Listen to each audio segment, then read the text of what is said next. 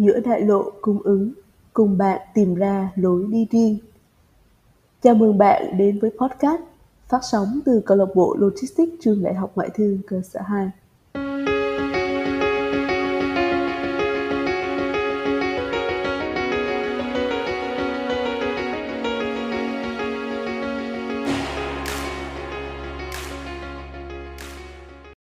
Chào mừng mọi người đến với mùa 1 của podcast giữa đại lộ cung ứng phát sóng từ câu lạc bộ Logistics FTU 2.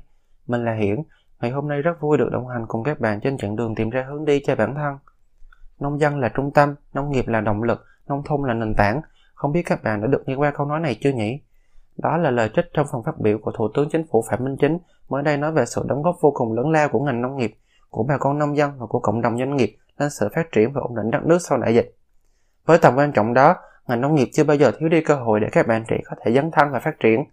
Vì vậy, ngày hôm nay, chúng ta sẽ cùng nhau tìm hiểu về quản trị chuỗi cung ứng trong ngành nông nghiệp để giúp các bạn có được hình dung rõ ràng hơn về ngành chủ lực và vô cùng tiềm năng này. Đến với chúng ta ngày hôm nay, mình xin trân trọng giới thiệu anh Kim Lê, Tổng Giám đốc của Pimico Việt Nam. Em chào anh Kim ạ. À. Thay mặt cho câu lạc bộ Logistics và đội ngũ thực hiện podcast, em cảm ơn anh rất nhiều vì đã có mặt ở đây ngày hôm nay.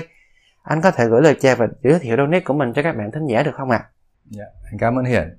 À, xin chào tất cả các bạn. À, lời đầu tiên thì Khiêm uh, xin cảm ơn các bạn đã mời Khiêm uh, tham dự chương trình này. Cảm ơn các bạn đã tổ chức một cái buổi uh, nói chuyện rất là thú vị và cũng cảm ơn tất cả các bạn đang theo dõi chương trình.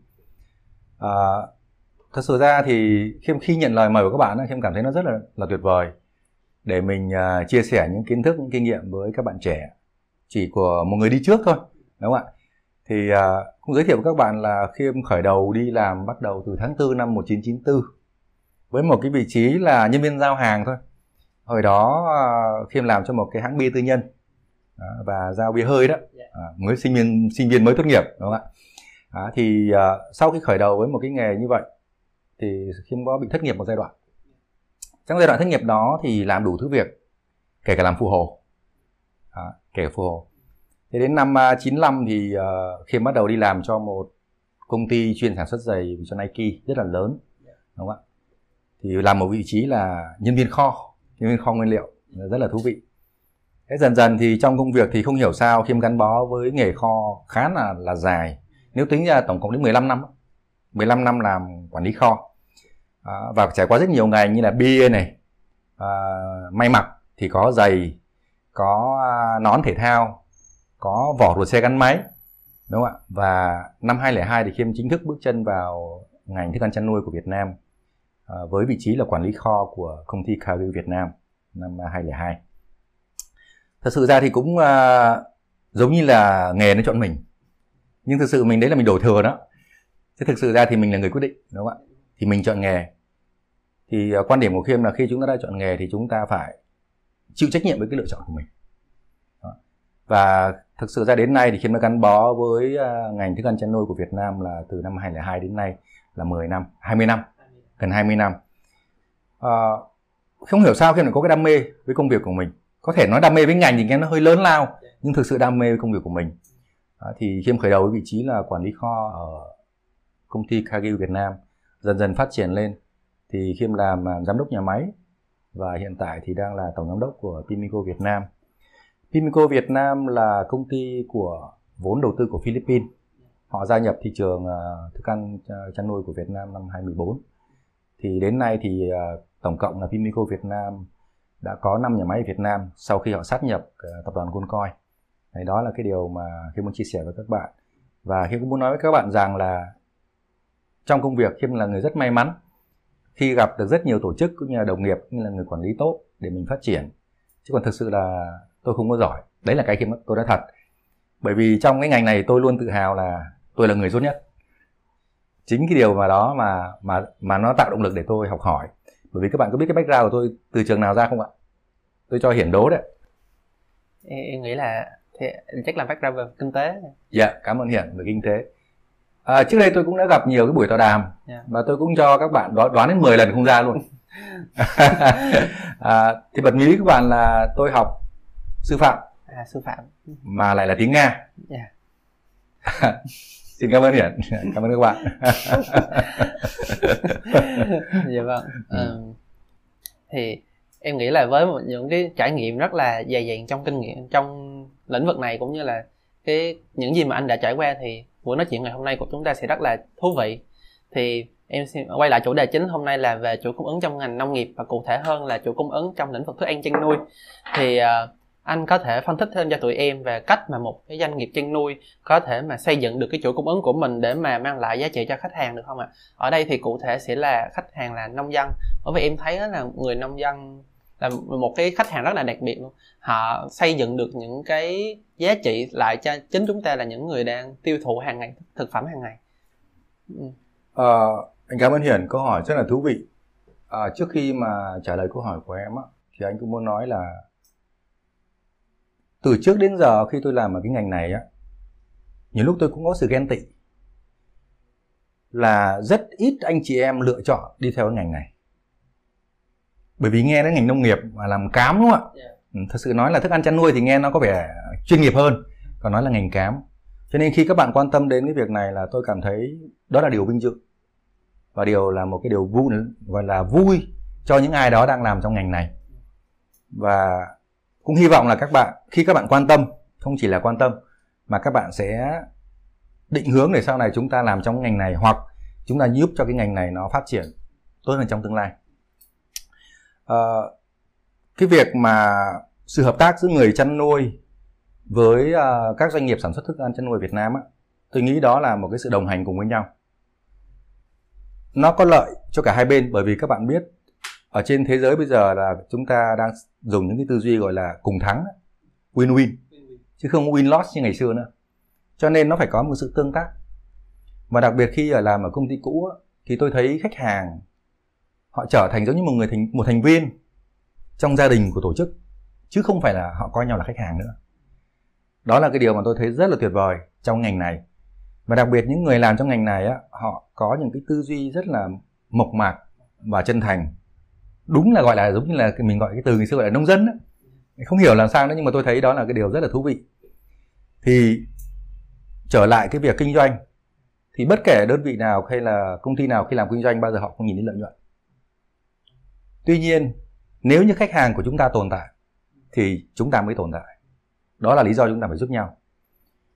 Nhưng thực sự ra cái người sản xuất thức ăn gia súc và cái người à, chăn nuôi chỉ là những, gọi là trong cái chuỗi cung ứng á, nó chỉ là một phần chứ không phải là tất cả. Bởi vì các bạn biết cái nhà máy thức ăn chăn nuôi muốn vận hành thì nó cần đòi hỏi những nhà cung cấp nguyên liệu là nông sản đó đúng không ạ? Và những người chăn nuôi lại là nhà cung cấp nguyên liệu cho những nhà máy giết mổ. Và cuối cùng chúng ta là những người sử dụng thực phẩm của họ là cuối cùng. Thì cái nhà máy sản xuất thức ăn chăn nuôi và những người chăn nuôi chỉ là một phần trong chuỗi cung ứng đó. Vậy thì nếu như hai cái phần đó mà tốt thì cái chuỗi của chúng ta sẽ hoạt động tốt và hiệu quả đúng không ạ thì đó là cái cái việc mà cái sự liên kết chặt chẽ và sự cùng nhau phát triển nó thể hiện ở cái chỗ đó yeah. nếu như vậy thì nếu với những cái tính bởi chủ cung ứng mình với cái vai trò của người làm thức ăn chăn nuôi người nông dân người chăn nuôi gia súc như vậy á, thì họ sẽ có những cái đặc trưng như thế nào ừ. cái lĩnh vực nghiệp thật sự ra thì uh, bây giờ cái ngành thức ăn chăn nuôi nó không đơn thuần của một nhóm lĩnh vực nào, mà nếu như các bạn nhìn rộng ra, đầu tư vào ngành thức ăn chăn nuôi bây giờ nó khá là đa dạng. Trước đây thì phần lớn là các mô hình kinh doanh là sản phẩm thức ăn chăn nuôi sẽ bán qua hệ thống đại lý và phân phối. Nhưng đó là cái chuyện trước đây, bởi vì trước đây là chúng ta còn cái mô hình chăn nuôi nhỏ lẻ hộ gia đình, hộ gia đình, đúng không ạ? Nhưng bây giờ đã có sự thay đổi rất là lớn mà phân hóa về gọi là nếu mà nói tiếng Anh giống như là về cái gọi là cái size đấy tức là cái cái cái mức độ cái độ cái tầm lớn đó, đã khác rất là nhiều. Thì uh, trước năm 2010 á khi mà lúc đó tôi đang làm cái vị trí quản lý kho và bao gồm là kế hoạch sản xuất dự báo bán hàng thì tôi thấy là cái việc cung ứng sản phẩm nó có theo mùa vụ ví dụ cho để hiển với các bạn thấy.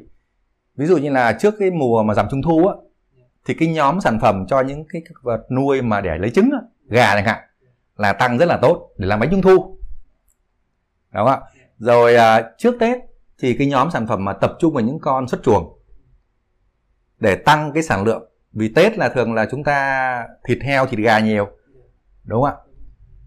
Sau đó một cái ví dụ nữa là chúng ta có nhớ ngày xưa cứ trước một mùa khai giảng, thì các gia đình đều bán heo, bán gà để chuẩn bị cho con cái đi học. Nào nó mua tập sách này, mua quần áo này, đúng không ạ? Đấy là một cái sự phân biệt rõ ràng về mùa vụ. Tuy nhiên từ sau 2010 2009 2010 trở lại đây, thì cái sự đó, cái sự phân hóa, phân phân theo mùa vụ nó không còn rõ rệt như ngày xưa nữa. Bởi vì bây giờ cái mô hình chăn nuôi nó đã trở nên lớn hơn. Đặc biệt là sau những cái chính sách của chính phủ là hạn chế chăn nuôi trong nội thị để đảm bảo cái môi trường sống chính từ những cái tác động đó mà cái mô hình chăn nuôi trang trại lớn và khép kín đã bắt đầu hình thành. Và chính vì vậy mà cái chuỗi cung ứng của trong ngành thức, thức ăn chăn nuôi cũng bắt đầu thay đổi. Là bắt đầu chuyển sang là chuyển từ nhà máy thức ăn chăn nuôi đến những trang trại trực tiếp giảm dần cái tỷ lệ đi qua hệ thống phân phối. Tuy nhiên trong ngành thức ăn chăn nuôi thì nó có hai mảng là thức ăn chăn nuôi của bên gia súc gia cầm và mảng thức ăn bên thủy sản thì thật sự nó rất là khác nhau. Bên thủy sản là đối tượng khách hàng khác mà bên thức ăn gia súc là đối tượng khác nhau.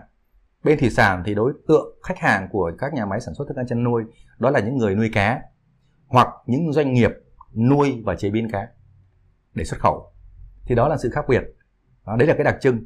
Vậy thì chúng ta nói là chỉ của một nhóm chăn nuôi là không phải bởi vì có những doanh nghiệp bây giờ là họ kêu gọi vốn đầu tư thì vậy những ông chủ đó không đơn thuần là làm trong ngành chăn nuôi nữa mà họ là những ông chủ là những người đầu tư cho ngành này để giúp cho cái ngành chăn nuôi nó phát triển. Thực sự trong khoảng 10 năm trở gần đây lại trở lại đây á, thì cái sản lượng thức ăn chăn nuôi công nghiệp ở Việt Nam phát triển rất là tốt. Bởi vì Việt Nam là cái nước xuất khẩu thủy sản lớn ở trên thế giới rồi chúng ta cũng xuất khẩu heo sang Trung Quốc rất là nhiều bằng các con đường khác nhau. Đó thì đó là lý do mà rất nhiều tập đoàn lớn của thế giới tập trung đến Việt Nam để phát triển ngành chăn nuôi. À, ví dụ như là trước đây chúng ta thấy có Cargill hay là CP à, về sau là có à, The Hurst gần đây là có The Hurst phát triển rất là mạnh đúng không ạ? Và họ sát nhập mua bán sát nhập các doanh nghiệp với nhau hay là Jaffa. Đó thì đó là những cái tập đoàn khá lớn ở nước ngoài họ đầu tư vào Việt Nam. Thì tôi tin chắc là với cái sự thay đổi này cộng với những cái sự biến động về địa chính trị trên thế giới hiện nay thì các doanh nghiệp thức ăn chăn nuôi dần sẽ chuyên nghiệp hóa và khép kín lại trở thành một cái chuỗi. Đó. Dạ, xin cảm ơn. Dạ. Thì khi em thấy thì trong 10 năm trở lại đây thì với những cái thay đổi của chính phủ trong những cái luật cũng như là cái sự công nghiệp hóa của cái việc mà mình uh, chăn nuôi gia súc cũng như thủy sản thì cái mức cái dung lượng của thị trường trong ngành chăn nuôi thủy sản nó đã lớn hơn rất là nhiều rồi. Vậy thì với vai trò là một doanh nghiệp uh, sản xuất thức ăn chăn nuôi thì doanh thì doanh nghiệp cần làm như thế nào để mà cải thiện chuỗi cung ứng của mình để mà đáp ứng được những cái nhu cầu lớn từ thị trường như vậy ạ? À? Ờ, câu hỏi rất là chuyên môn đúng không ạ? Thật sự ra thì chúng ta nói là để cải thiện chuỗi cung ứng tôi nghĩ đó chỉ là một cái cung thôi. Cái quan trọng là chúng ta đang phục vụ, phục vụ khách hàng và mọi cái phục vụ của chúng ta dành cho khách hàng là đem lại lợi nhuận cho họ đem lại lợi ích cho khách hàng vậy thì các doanh nghiệp sản xuất thức ăn chăn nuôi cần phải chủ động thì khi mà, ví dụ như là tôi trở lại cái ngành thức ăn gia súc, trước đây là chúng ta chăn nuôi nhỏ lẻ thì chúng ta cung ứng qua các hệ thống đại lý, thì chúng ta cung ứng qua cái bao 25 40 kg. Nhưng khi mà bắt đầu có những trang trại lớn thì mô hình thay đổi và ngành thức ăn chăn nuôi bắt đầu cung ứng thức ăn chăn nuôi bằng những xe bồn. Xe bồn thì các trang trại lớn lại phải đầu tư hệ thống bồn chứa và hệ thống cho ăn tự động. Thì đây là cái sự hợp tác và sự đầu tư của cả hai phía. Bởi vì như là anh em mình biết là một tấn thức ăn nếu đóng bao 25 kg tức là 40 bao. Thì ví dụ đơn giản một cái bao bì chi phí là 10 ngàn tức là khoảng 0,4 đô. Thì 40 cái bao là 400 ngàn. Đúng không ạ? Mình nhân ra. Thì tụi em thấy là nếu như chúng ta chuyển sang mô hình giao xe bồn thì cái chi phí nó sẽ giảm như thế nào? Chưa kể là chi phí nhân công. Từ nhà máy sản xuất thức ăn chăn nuôi là phải đóng mua bao, lưu kho, bốc lên trên xe để xuất hàng, đúng không ạ?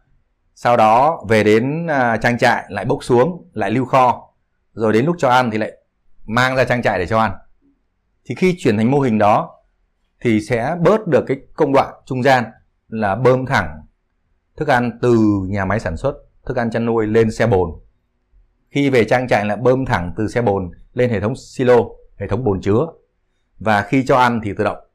Thì chúng ta giảm rất nhiều về chi phí nhân công.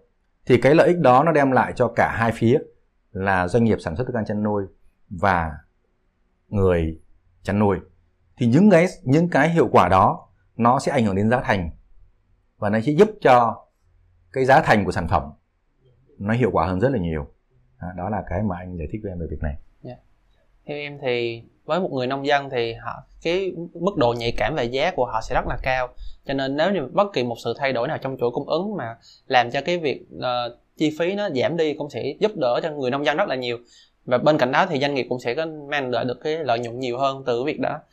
Vậy thì trong cái ngành thức ăn chăn nuôi đó thì uh, những người nông dân thì chẳng là phần lớn sẽ là những hộ gia đình nhỏ lẻ vậy thì thường thường họ sẽ thông qua một bên thứ ba thường thường mọi người hay gọi là hợp tác xã để mà có thể là cung cấp những cái uh, nguyên vật liệu cho họ vậy thì những cái doanh nghiệp như uh, Pimico sẽ làm việc như thế nào với những cái bên uh, hợp tác xã như vậy để mà cung cấp hàng hóa đến cho người nông dân ạ? À? Thực sự ra cái cái cái từ là hợp tác xã thì bây giờ có lẽ không còn nhiều. À, trước đây thì các nhà phân phối thức ăn chăn nuôi thì chúng ta có thể là phát triển nhỏ lẻ từ cửa hàng lớn dần thành đại lý. Và có một số anh chị sẽ lập thành doanh nghiệp luôn. Doanh nghiệp cung ứng thức ăn chăn nuôi phân phối đó, rất là lớn, đúng không ạ? Thì bây giờ đã có những anh chị là mở thành doanh nghiệp và kết hợp trang trại. Đó. thì trong cái ngành thức ăn chăn nuôi ở Việt Nam thì sẽ chia làm hai mảng. Mảng thứ nhất là thức ăn chăn nuôi công nghiệp được sản xuất và cung cấp bởi những nhà sản xuất thức ăn chăn nuôi. Một phần thứ hai nữa là thức ăn tự chế biến bởi những anh chị chủ trang trại. Cả gia súc và thủy sản đều giống nhau.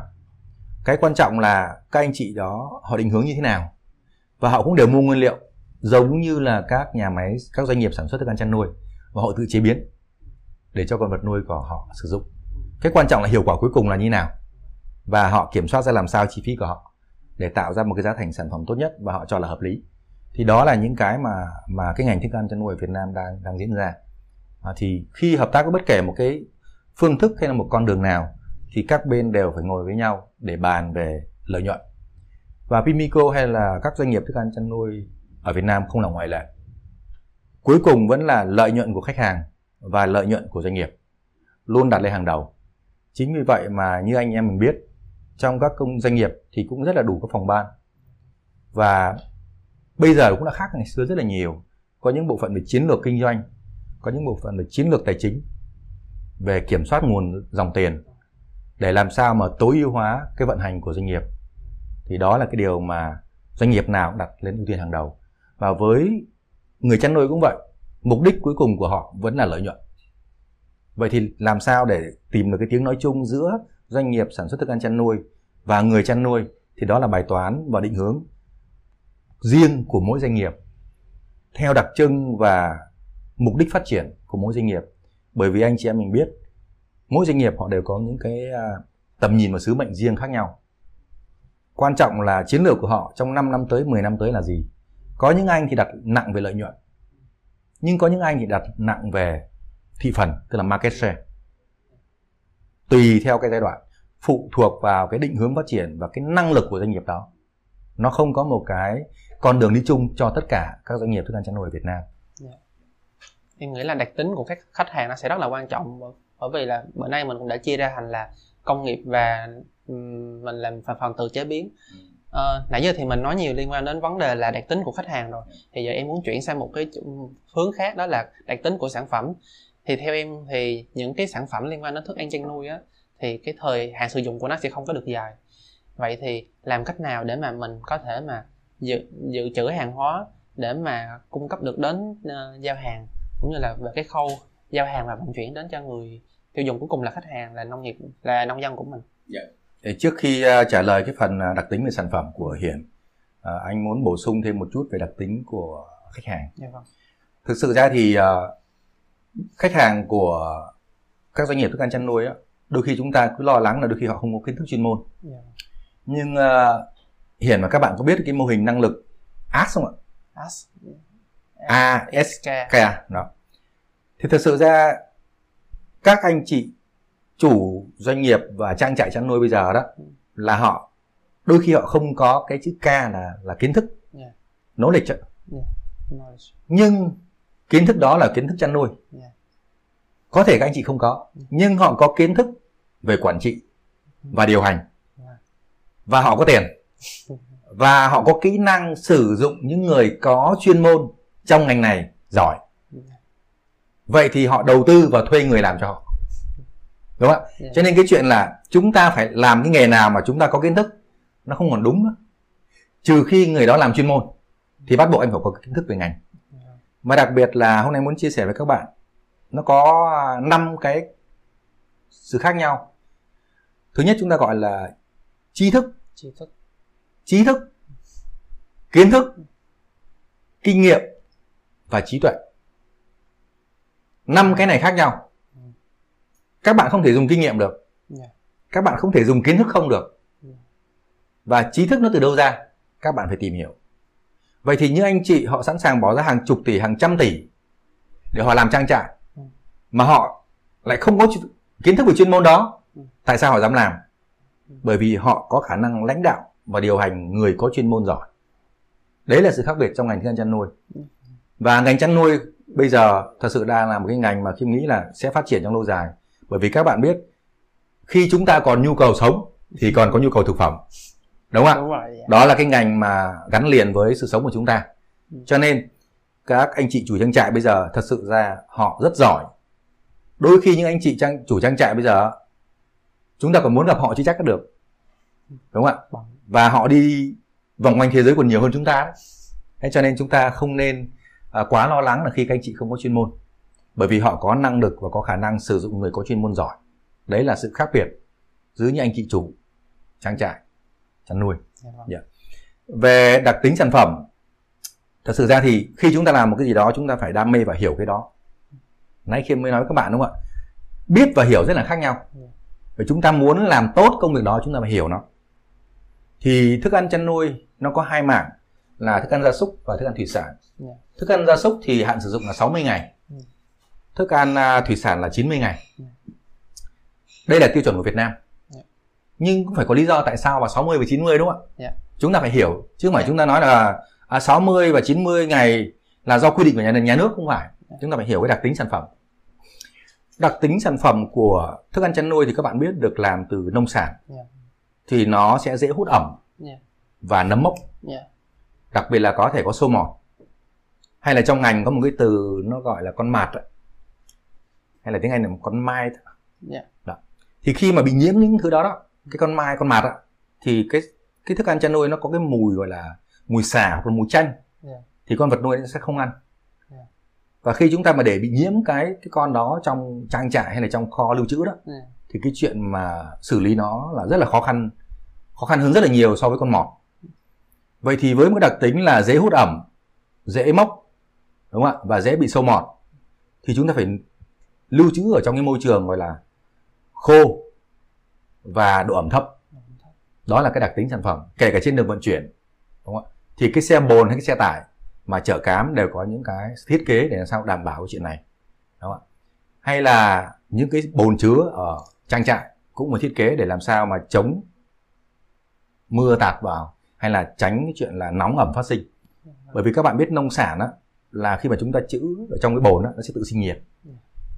Thì những cái bồn mà chứa nông sản ở trong một số nhà thức ăn nhà máy thức ăn chăn nuôi ấy, họ sẽ có những thiết kế để kiểm soát nhiệt độ bên trong. Họ cài đặt những cái thiết bị kiểm soát nhiệt độ bên trong có những hệ thống thông gió để làm sao nó nó duy trì cái nhiệt độ và cái độ ẩm trong ờ, khoảng cho phép. Thì ờ, tôi may mắn là làm được cả ở trong Nam và ngoài Bắc. Trước đây tôi có làm ngoài Bắc ở giai đoạn năm 2011 đến 2014 thì về điều kiện thời tiết ở trong Nam là rất tốt cho ngành thức ăn chăn nuôi. Yeah nhưng ở ngoài Bắc thì có nhiều thách thức hơn ở ngoài Bắc thì như các bạn biết là sau Tết âm lịch á, Yeah. là nó có cái giai đoạn gọi là chúng ta gọi là mùa nồm đó Yeah. I know. là độ ẩm không khí có thể lên đến 100%. Mà trong dây chuyền sản xuất thức ăn chăn nuôi các bạn biết thì có những cái hệ thống làm nguội thì phải đưa gió tự nhiên vào làm nguội thì nếu chúng ta đưa gió tự nhiên vào làm nguội mà độ ẩm không khí lên đến 100% tức là chúng ta đưa thêm độ ẩm vào trong sản phẩm Dạ. Đấy là điều bất lợi. Nhưng là một thách thức rất là tốt để những anh chị quản lý những anh chị làm chuyên môn ở ngoài bắc. Trong cái môi trường đó chúng ta có sự sáng tạo để chúng ta kiểm soát cái hiệu quả công việc. Đó, đó là điều mà mà chúng muốn chia sẻ về đặc tính sản phẩm. Đó. thì khi chúng ta biết rồi thì chúng ta rất là dễ quản lý đúng không ạ? Vì à, thức ăn gia súc chúng ta chỉ chế biến ở trong cái nhiệt độ nó khoảng độ 85 nhiệt độ độ C trở lại nhưng mà cám thức ăn thủy sản thì được chế biến ở trong cái nhiệt độ cao hơn có thể là 101, 120 độ C. Thì cái cái cái cái cái à, cái đặc tính của sản phẩm nó sẽ khác. Cho nên là cái thức ăn uh, thủy sản cũng có cái độ ẩm thành phẩm thấp hơn so với thức ăn gia súc. À, cho nên là cái ngày cái hạn sử dụng lưu kho nó được lên đến 90 ngày và gia súc chỉ còn 60 ngày. Tuy nhiên đó là hạn sử dụng. Còn trong quản lý ở các doanh nghiệp sản xuất thức ăn chăn nuôi thì họ không thể để cái ngày đó đâu các bạn. Có những đơn vị họ quy định rất là nghiêm ngặt là chỉ có một tuần thôi. Từ lúc sản xuất đến một tuần hoặc là hai tuần. Phải giao bởi vì các bạn biết là cái thời gian lưu thông trên thị trường Ừ. và cái thời gian lưu trung chuyển ở các đại lý phân phối và ở trang trại hay là khu nuôi Ừ. thì chúng ta phải tính được cả thời gian đó. Thì nếu như các bạn làm về chuỗi cung ứng các bạn phải phân tích cái này là cần bao nhiêu thời gian từ nhà sản xuất đến à, hệ thống phân phối cần bao lâu đến trang trại và trang trại đó sử dụng bao nhiêu tấn trong một ngày trong một tháng. Vậy thì cái cái vòng đời sản phẩm tối đa là bao nhiêu?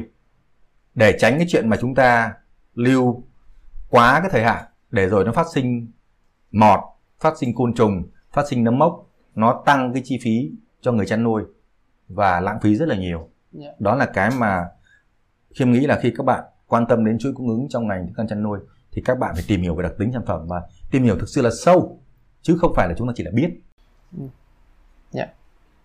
Thì không thông qua phần chia sẻ của anh á, thì em thấy được là một người mà muốn làm trong lĩnh vực chuỗi cung ứng cần phải hiểu rất rõ về đặc tính của sản phẩm và cũng phải hiểu là tại sao mà những cái quy định của nhà nước đề ra như vậy. Nó, tại sao có những cái quy định đó? Vậy thì theo em á, thì ngoài những cái yếu tố liên quan đến bản bên trong là liên quan đến đặc tính sản phẩm hay đặc tính của người nông dân thì những cái yếu tố bên ngoài á nó sẽ gián tiếp tác động lên cái chuỗi cung ứng của ngành nông nghiệp vậy thì uh, anh nghĩ thì đâu sẽ là những cái yếu tố hay là những cái xu hướng mà nó có thể tác động lên được cái chuỗi cung ứng ngành nông nghiệp như vậy ạ? Ờ, thật sự câu hỏi của em nó khá là lớn nó không phải đơn giản cái quan trọng là chúng ta phải phân tích được là cái tác động đó lên đầu vào, hay lên đầu ra, hay lên vào cái quá trình hoạt động của cái chuỗi cung ứng này. Thì mọi cái đều phải có cầu thì mới có cung, đúng không ạ? Để tránh cái chuyện cung thừa. Vậy thì cái nhu cầu khách hàng của cái chuỗi cung ứng này là cái gì? Đó là những người sử dụng sản phẩm thức ăn chăn nuôi. Các bạn biết như bây giờ là chúng ta đã có cái trẻ hóa dân số khá là nhiều. Và đặc biệt là cái nhóm Z gen. Đó, đây là sự khác biệt. Cái nhóm Z gen thì họ lại có cái xu hướng là sử dụng những thương hiệu có uy tín, được cung ứng bởi những nhà sản xuất có uy tín. Và họ thích đi siêu thị hơn là những cái thế hệ trước là đi chợ. Đây là sự khác biệt. Chính vì cái sự khác biệt đó, cộng với những sự thay đổi và hiện đại hóa của cả một chuỗi, thì bắt đầu chúng ta có những nhà máy di chuyền chế biến, giết mổ gia súc tự động để cung cấp ra thịt mát. Thịt mát để đưa vào hệ thống siêu thị để phục vụ cái giới trẻ hoặc phục vụ cái tầng lớp thay đổi, đúng không ạ? Tuy nhiên chợ truyền thống vẫn còn hoạt động, nhưng theo tôi trong tương lai thì sẽ giảm rất là nhiều, bởi vì cái cái cái cái thế hệ trước cũng bắt buộc phải thay đổi theo giới trẻ, đúng không ạ? Bởi vì nó nó đem đến sự tiện ích và đặc biệt một cái nữa là cái kiến thức của chúng ta bây giờ đã cao hơn trước đây. Chúng ta đã để ý đến cái việc gọi là an toàn vệ sinh thực phẩm, đúng không ạ?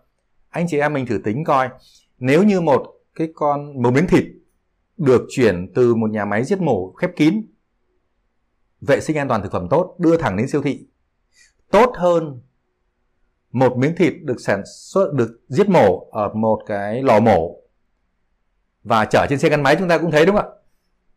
À, chở trên xe gắn máy ngoài đường và được đặt lên một cái sạp ở ngoài chợ. Thì cái nào vệ sinh hơn cái nào? Tôi không nói là cái nào tốt hơn cái nào nha. Thì đấy là cái sự lựa chọn của mỗi chúng ta. Nó là thói quen tiêu dùng. Và chính cái thói quen tiêu dùng nó là cái cầu để chuỗi cung ứng của ngành thức ăn chăn nuôi phát triển. Đúng không ạ? Thì khi mà phát sinh những cái nhà máy giết mổ tự động lớn thì lại bắt đầu có những trang trại đủ lớn để thay đổi để để cung ứng. Chứ không thể đi gom nhỏ lẻ mỗi nhà vài con được đúng không ạ? Rồi thì đấy là những cái sự thay đổi gọi là theo chuỗi một cách đồng bộ đúng không ạ? Và có một cái đặc biệt nữa mà tôi muốn về nói về cái sự thay đổi trong tương lai đó là cái văn hóa vùng miền văn hóa vùng miền đây là sự khác biệt rất là lớn. Thì khi chúng ta muốn phát triển thì chúng ta phải tìm hiểu cái văn hóa vùng miền. Đặc biệt là gần đây á cái uh, gọi là cái gì nhỉ? Cái nhu cầu sử dụng thực phẩm của Việt Nam, của người dân Việt Nam đã có sự cân bằng rất là nhiều giữa thịt trắng và thịt đỏ. Trước đây cái văn hóa của người Việt Nam là sử dụng thịt heo rất là nhiều. Nhưng bây giờ bắt đầu sử dụng đến cá nhiều hơn. Cá và gà là thịt trắng, nó tốt cho sức khỏe. Heo và bò là thịt đỏ. Đó là cái nhu cầu cung cấp đạm sự khác nhau. Nó là thói quen của chúng ta, thói quen tiêu dùng và thói quen ăn uống thôi. Thì mỗi một cái nhu cầu khác nhau thì sẽ cần một cái nguồn cung khác nhau chính vì vậy mà ngành thức ăn chăn nuôi cũng như là ngành chăn nuôi cũng đang đa dạng hóa sản phẩm để làm sao đáp ứng được cái nhu cầu đa dạng hóa của ngành thị trường yeah. Yeah. Yeah. Yeah, em nghĩ thì thông qua những cái chia sẻ của anh thì đã giúp cho các bạn hiểu hơn rất là nhiều về chuỗi cung ứng uh, trong lĩnh vực nông nghiệp cũng như là đặc tính sản phẩm và đặc tính của khách hàng là người nông dân uh, vậy thì uh, trước khi mà mình kết thúc phần đầu tiên thì anh có muốn lời nào nhắn nhủ đến các bạn đang lắng nghe được cái tập podcast này không ạ? Ừ. Uh, cảm ơn Hiển, cảm ơn các bạn. Thật sự ra thì uh, những chia sẻ của Khiêm hôm nay dành cho các bạn nó là một cái phần rất là nhỏ kiến thức cũng như là kinh nghiệm trong ngành thức ăn chăn nuôi. Khiêm hy vọng là đây là những khởi đầu và mong muốn các bạn tìm hiểu nhiều hơn nữa những cái tài liệu những kiến thức liên quan ở trên uh, uh, trang web hay là trên uh, Google để bổ sung ờ, kiến thức cho các bạn để sau này các bạn có thể đóng góp thực sự vào ngành ờ, thức ăn chăn nuôi của Việt Nam phát triển và hiện đại để cạnh tranh với các doanh nghiệp nước ngoài. Xin cảm ơn. Yeah. À, thì vậy đây cũng là phần kết cho tập 1 trong chuỗi cung ứng trong lĩnh vực nông nghiệp. Hy vọng các bạn sẽ đón xem tập tiếp theo trong series chuỗi cung ứng trong lĩnh vực nông nghiệp. Xin chào và hẹn gặp lại. Cô đồng hành với mình trên chặng đường tìm ra hướng rẽ giữa đại lượng cung ứng rộng lớn vào thứ sáu hàng tuần trên fanpage và LinkedIn của câu lạc bộ Logistics FPU2 hoặc YouTube và các nền tảng âm thanh trực tuyến của podcast giữa đại lượng cung ứng. Nếu bạn có bất kỳ câu hỏi và mong muốn được tìm hiểu thêm về quản trị chuỗi cung ứng trong ngành công nghiệp nào ở các số tới, đừng ngần ngại gửi gắm những điều ấy đến chúng mình qua chuyên mục Bạn muốn nghe gì được đính kèm dưới mỗi tập podcast nhé.